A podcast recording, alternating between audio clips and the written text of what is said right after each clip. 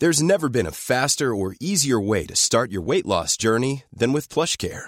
PlushCare accepts most insurance plans and gives you online access to board-certified physicians who can prescribe FDA-approved weight loss medications like Wegovy and Zepbound for those who qualify. Take charge of your health and speak with a board-certified physician about a weight loss plan that's right for you. Get started today at PlushCare.com/weight-loss. That's PlushCare.com/weight-loss. PlushCare.com/weight-loss.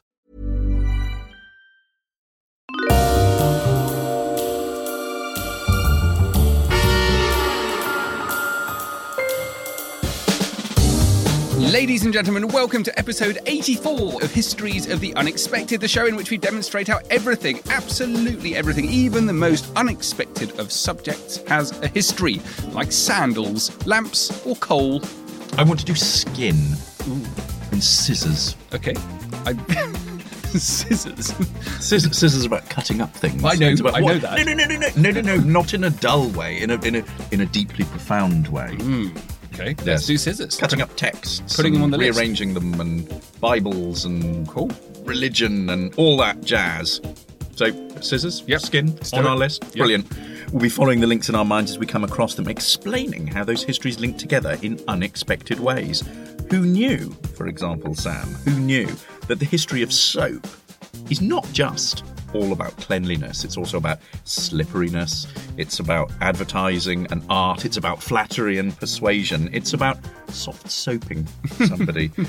All that the history of... Do you like that? Do you like what I did there? Very clever. All that the history of stone is not just about castles, it's about power. It's about crime and punishment. It's also about childhood. Think about small boys with catapults. It's about trade as well. How do you transport stone? It's one of the difficultest things to transport. The difficultest. From ice and it's snow. Also, it's about hypocrisy. People in glass houses mustn't throw stones. Very good. And all that. The man sitting opposite me is the General Secretary of the Historical Workers' Party of the past. It's Professor Extraordinaire of Early Modern British History at Plymouth University. It's James Daybell. Hello, James. Hello, Sam. Hello, Sam. I've been trying to keep a theme going through these introductions to you, but... my theme's going to be communist from now on. Yeah. Mine was sort of Roman. Oh. So you, this week, you are the centurion of centuries past. Very good. You are the famous historical adventurer, Dr Sam Willis. Hello, Sam. Hello. Are you well? Yeah, I'm really good. Good. Thank you very much, which is an important question to ask, because we are going to be talking today about accidents. Wow, what a great subject. A brilliant subject. How can accidents have a history? Different from purposeful disasters. Yes. It's very different. So it's not about wars or terrorist attacks. It's about sort of, things that happen by accident. How on earth can they have a history? So it's one of these wonderful subjects that the more you think about it, the more you realise that it's actually fundamental to... Everything. Everything that happens, but not only that, as historians, it's fundamental to the way we understand the past. It's about discovering things by accident. Yeah. And I think accidentally dropping out of pockets. And accidents causing events to happen in the past, which we then discover by accident. Yes. It's a whole happenstance. History is a kind of crazy jumble of accidents. The history of serendipity. It is, isn't it? I love that word. But you could also think about types of accidents, from sort of aviation, transport accidents, car accidents, amusement parks, cable transports, explosions, industrial accidents, medical accidents, smog, all sorts of things. It's also about squirrels, which I'm going to talk to you about later on. It's just about squirrels and tattoos. I'd love to do the history of squirrels. Yes. All I know, this is my junior pub knowledge, is that the grey squirrel is like some kind of horrible Japanese knotweed of the squirrel, basically. And it's been destroying all of the really pretty, nice English squirrels. Red squirrels. Yeah. It's not a Japanese grey squirrel, but if it was a knotweed, it would be Japanese knotweed. How am I doing here? You do very well. Thank you. I'm just can't help laughing. Okay, but this is also a really... We're making light of it. It's a deeply important subject. Something that I've come across in my work quite a lot. Ooh. Something I've come across in my work quite a lot. We've talked about it a little bit when we talked about the history of childhood, and we talked about how do you... Oh, that was wonderful, wasn't it? We were talking about, how do you reconstruct a history of childhood? Because we often have coroner's records that that talk about unfortunate childhood deaths. Yeah. But what that allows you to do is sort of piece together all this sort of incidental information about childhood play and where they spend their lives and attitudes towards parents. A kid throwing bricks everything. In the air. Yes. Yeah. And then it came down on his head. Yeah. Don't throw bricks in the air, please. No. Do not do this at home. Not a good game. So accidents has a fairly interesting part of my own personal academic history. Are you accident prone? No. Nor am I. I am in my life and career, if you know what I mean, not physically. Right. So things have happened accidentally to you. Stuff happens accidentally all the time. Yeah. Not necessarily accidents, but good fortune. Good fortune, yes. I suppose, and bad fortune. Mm. So I want to talk particularly about my career. As an academic. So I'm having my hands here. My first ever published piece of work. Mm. Here you are. May I see? May I read it? Read the title. Read the title. It's in the Mariner's Mirror, which is a brilliant naval history journal. Maritime history published by the Society for Nautical Research, which everyone should join. Please go and do that. Volume 90, number 2, May 2004, 152 to 166. The High Life. That's May 2004, 14 years ago to this month. Ooh. The new copy of the Mariner's Mirror has just come out. Ooh. Huh. The High Life, Topman in the 18th Century Navy by Sam Willis. That's me. Good title. So topmen, are they... I mean, I know nothing about this. Right. Are they up stuff and fall down? So up stuff and fall down. Yeah. Yep. Topmen are the young, agile boys who sailed on these great big warships like HMS Victory. And they climbed up the rigging and did the rigging stuff. Right. Before I did my PhD, which is on the 18th century Navy, I went to sea and I learned to sail these ships. So I replicas of them. Yeah. We gathered a kind of a very good first-hand understanding of what it's like to work aloft on tall ships. Yeah. And I then realised through reading a lot of 18th century background information, secondary sources, that there was a kind of a gap in the knowledge, basically. Mm. And I think being able to do history properly at this kind of level where you're trying to fill in gaps is very important to be able to see them first. And once you see them, then your whole kind of historical world opens up. And it seemed very clear that no one had actually written anything about the people who did, who actually operated the sails and climbed up the rigging. And because of that, there was a great big misunderstanding about what it was actually like. And the main misunderstanding is that it was exceptionally dangerous.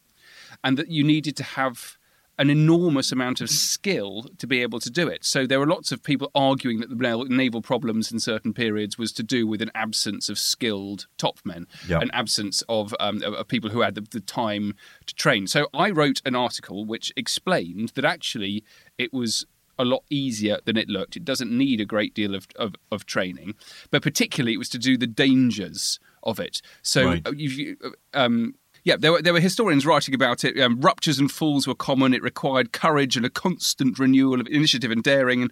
And even one suggested that it was life-threatening on a regular basis. And I did a bit of research, and I argued and I explained that it wasn't like that. I explained all of the ways in which the captain could control the motion of the ship to make it less dangerous for the sailors aloft. I talked about climbing. I talked about historical accounts of climbing. I talked about them training and how they actually did it. And then one of the problems here is that there are very few surviving surgeons' accounts, right? And surgeons' logs and surgeons' journals. But I found a handful of them, and they recorded the occasional fall from aloft, the occasional death from aloft. But many, many more. So were people dropping cannonballs on their feet, falling down hatchways and ladders, and other kind of normal accidents. So aboard HMS Edgar, 74-gun ship, in the 2 years between August 1797 and 1799, 11 falls were recorded, none of which were fatal, were from aloft. Oh. 7 of them were down hatchways and ladders. So this whole idea of people falling from aloft or falls from aloft was completely unsubstantiated. It was untrue. There were the occasional things, but if you think about the quantity the sheer number of times people were sent aloft, and then you think about the number of people involved, It really sort of puts it in perspective. Here you are. Here's an extract from the log of the Alexander in 1761. At 4 p.m, handed mainsail. 7 p.m, took a reef in each topsail. 9 p.m, handed fore to gallant sail. 10 p.m, handed main to gallant sail. 2 a.m, set to gallant sail. 6 a.m, let the reefs out, and so on and so on and so on. And you could get as many as 80 men, sometimes 100, across the largest yard of a big sailing warship. So if you think about the sheer amount of people that are up there working aloft and the frequency with which they're aloft, having one fall, which may not be fatal from aloft, it worked out about one fall a year per ship. Which is not. It's not. Statistically, that's not a lot. No, and I found wonderful evidence for captains properly taking care. It makes sense. Why would you not do this? So you get a load of 15-year-old boys on your ship, you look after them and you make sure they can climb safely. Really effective ways of training. They used to spread the main awning underneath the sails, so they would feel like they had a bit of a safety net. And then they would get them to go halfway up the lower bits, and then a bit higher, and then a bit higher. And what I liked about it is that once you realise the truth behind it, it's very logical and it makes perfect sense. Why would someone not train their young boys? Interesting. So ships aren't that dangerous. They are not that dangerous. They're absolutely not that dangerous. All you need to climb aloft is a bit of your own bit of confidence. One of the most interesting things I found these orders to tell sailors to hold fast when they were hoisting and lowering the topsail yard. But the implication of being told to hold fast is that you can be quite happily up the rigging not holding fast.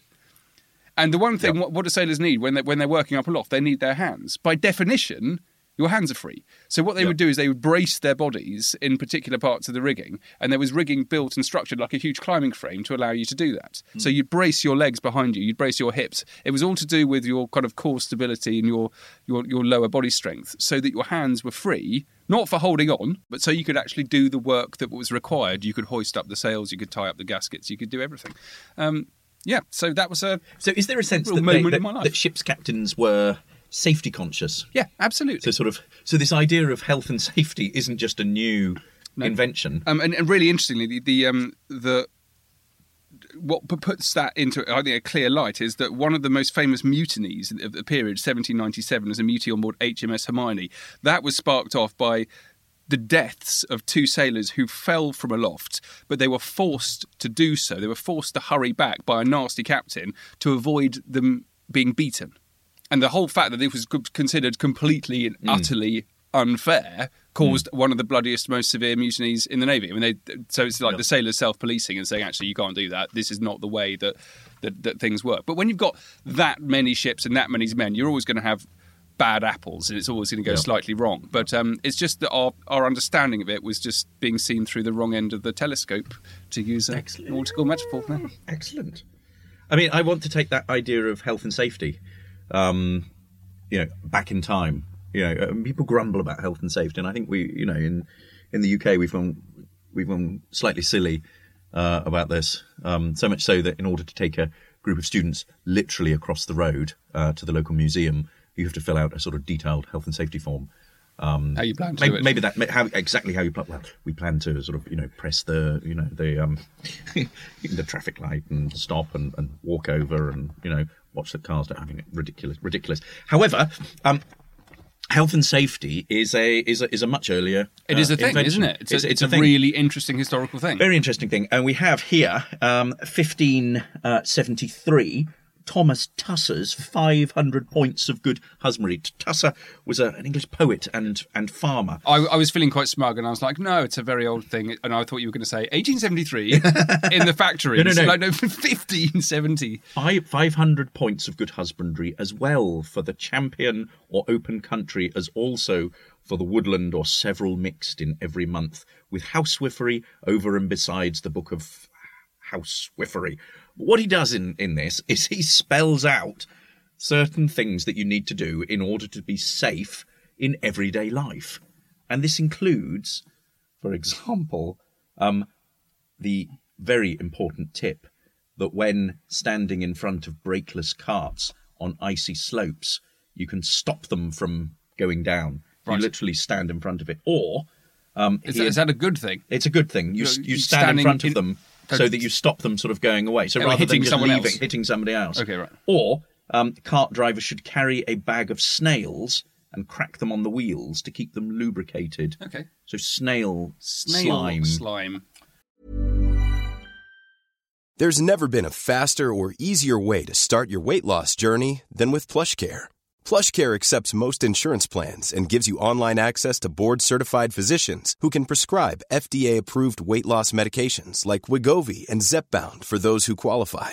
Take charge of your health and speak with a board-certified physician about a weight loss plan that's right for you. Get started today at PlushCare.com/weight loss. That's PlushCare.com/weight loss. PlushCare.com/weight loss.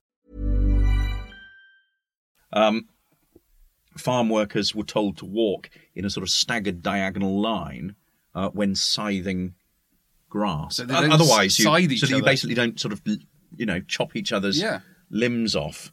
And there were also instructions about how, if you were climbing up trees to bag crows, right? Exactly how you'd do it so that you didn't sort of fall to your death. Interesting. So there's an interesting sort of Tudor history of safety, but and this is where the squirrel comes in. Mm-hmm. Tufty Club. Were you ever a member of the Tufty Club? No, I don't even know what that means. My mother ran the local Tufty Club in Hornsey, in Yorkshire, in the late 70s, in this little seaside town that I lived in, which was an invention of RoSPA, the Royal Society for the Prevention of Accidents. Right, never heard of RoSPA. Yes, RoSPA. Founded at a public meeting in 1916, it was decided in London to elect a safety-first council to tackle the, and I quote, alarming increase in traffic accidents and the direct connection therewith of the restricted street lighting, which has been necessitated by war conditions. And effectively, what happens, the motor car and accident, I mean, not the motor car, but sort of, wartime conditions, more people, needing to switch off lights, more traffic on the roads, horse and cart, the invention of the car. You need a body to basically police all this, come up with laws and rules in order to make people secure and safe. And there is a very interesting history of the heritage of RoSPA. If you go to their website, you can find all of this out, which includes pedestrians facing oncoming traffic.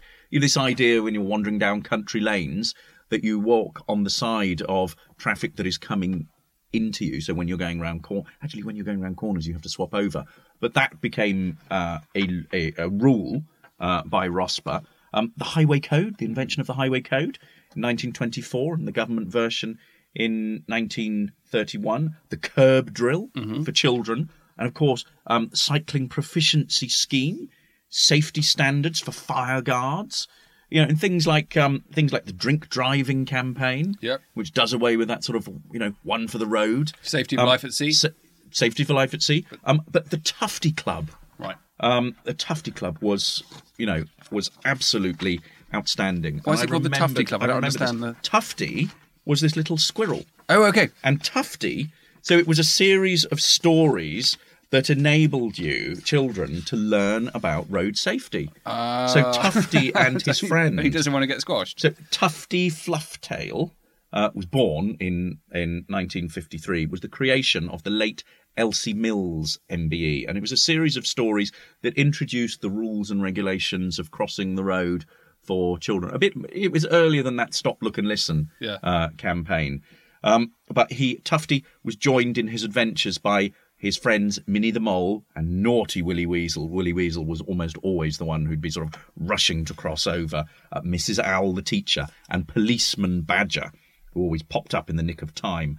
Founded in 1953, but by 1961, the Tufty Club was set up as a nationwide network of local groups, and at its peak there were almost 25,000 registered Tufty clubs that basically trained children to cross the road. And there's on the RoSPA website there are a series of messages left for Tufty, and among them my favorite message for, and this, when you remember that this is literally a cartoon character squirrel, good morning.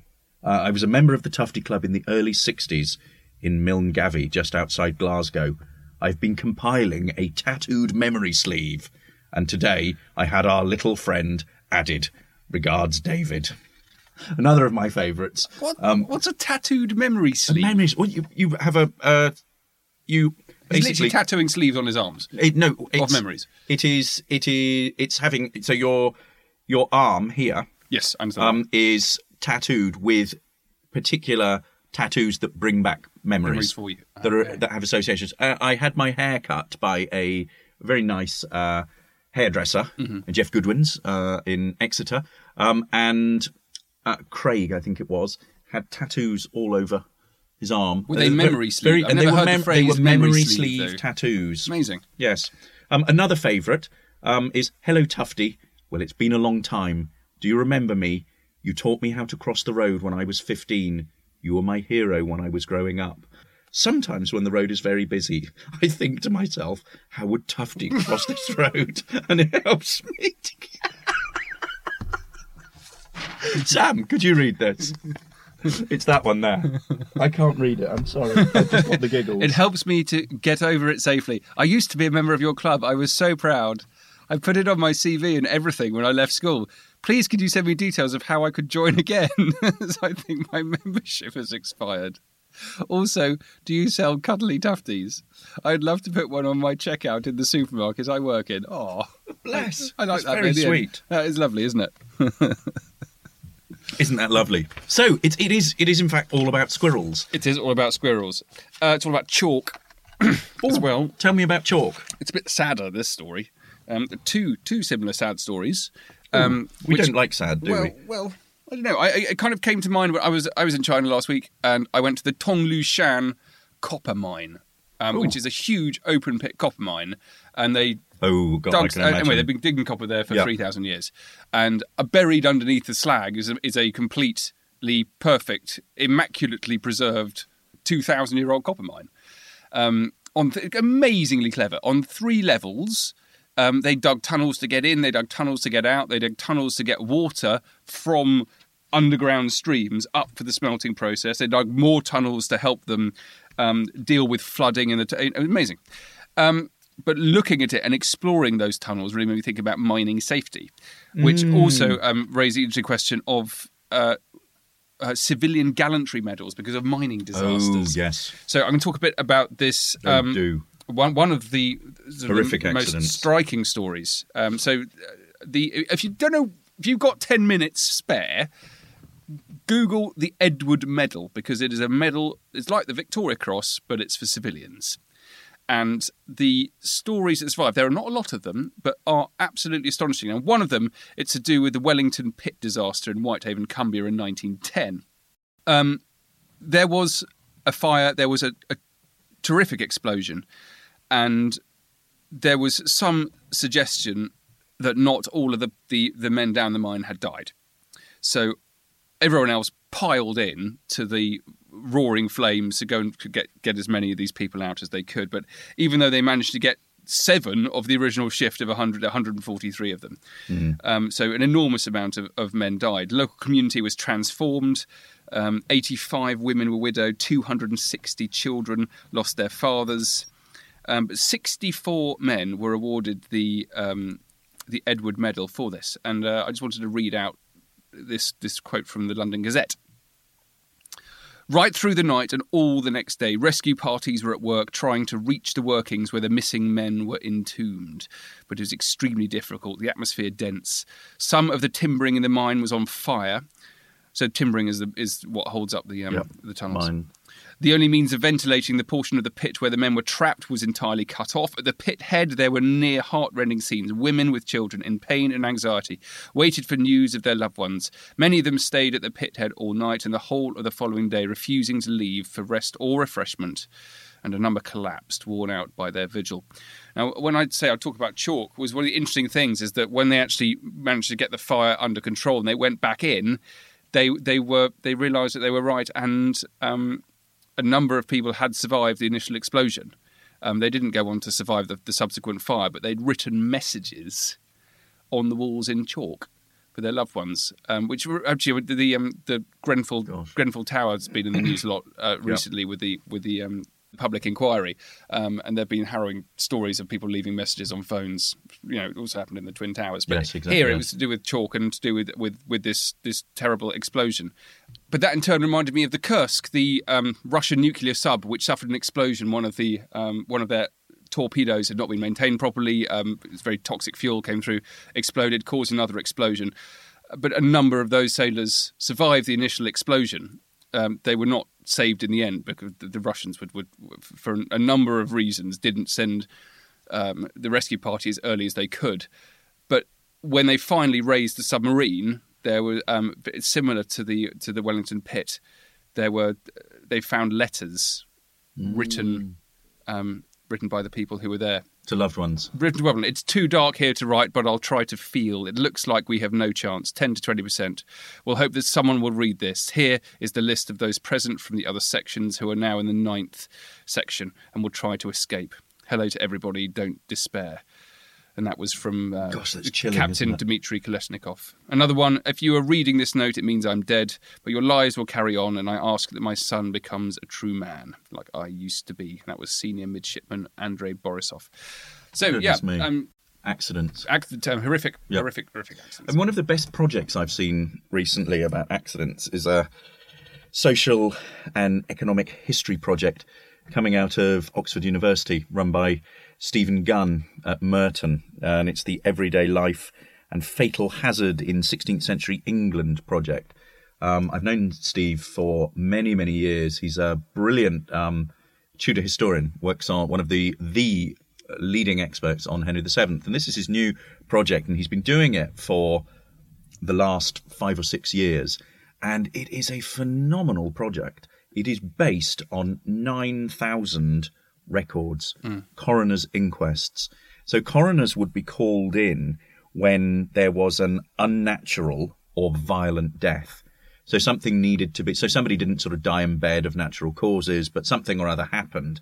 And so what you have is this extraordinary snapshot of daily life. And what's interesting about this is that you can look at this as a way of looking at risk in Tudor society. You can look at it in terms of the kind of activities that people were in. You know, you can look at it just looking at the kinds of things that were dangerous, but also all the incidental details that are contained in this allow us to see so much sort of in a very sort of rich way life in Tudor England. What is extraordinary about it, though, is the way in which it tells us, you know, the kinds of deaths that were quite common throughout this period. One of the most common and dangerous activities was archery. Mm. And there are all sorts of descriptions of people, you know, not only people who manage to sort of shoot themselves while they have their bow and arrow, but also people who are spectators or nearby who get shot. Yeah. Summer is one of the most dangerous times of the year. Because, of course, everyone is outside, they're out in the fields, they're collecting hay and all sorts of things. Mm. But it's the most extraordinary... Yeah, and I think there's some wonderful stuff being published... Yes.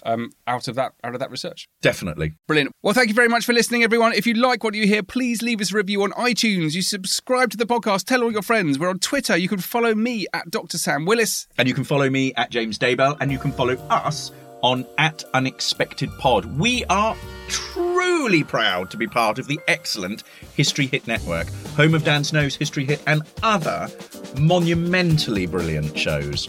And check out our website, historiesoftheunexpected.com. It's got information about books. It's got information about our live shows. And we hope to see you soon. Come along. All right, then. Bye. Bye.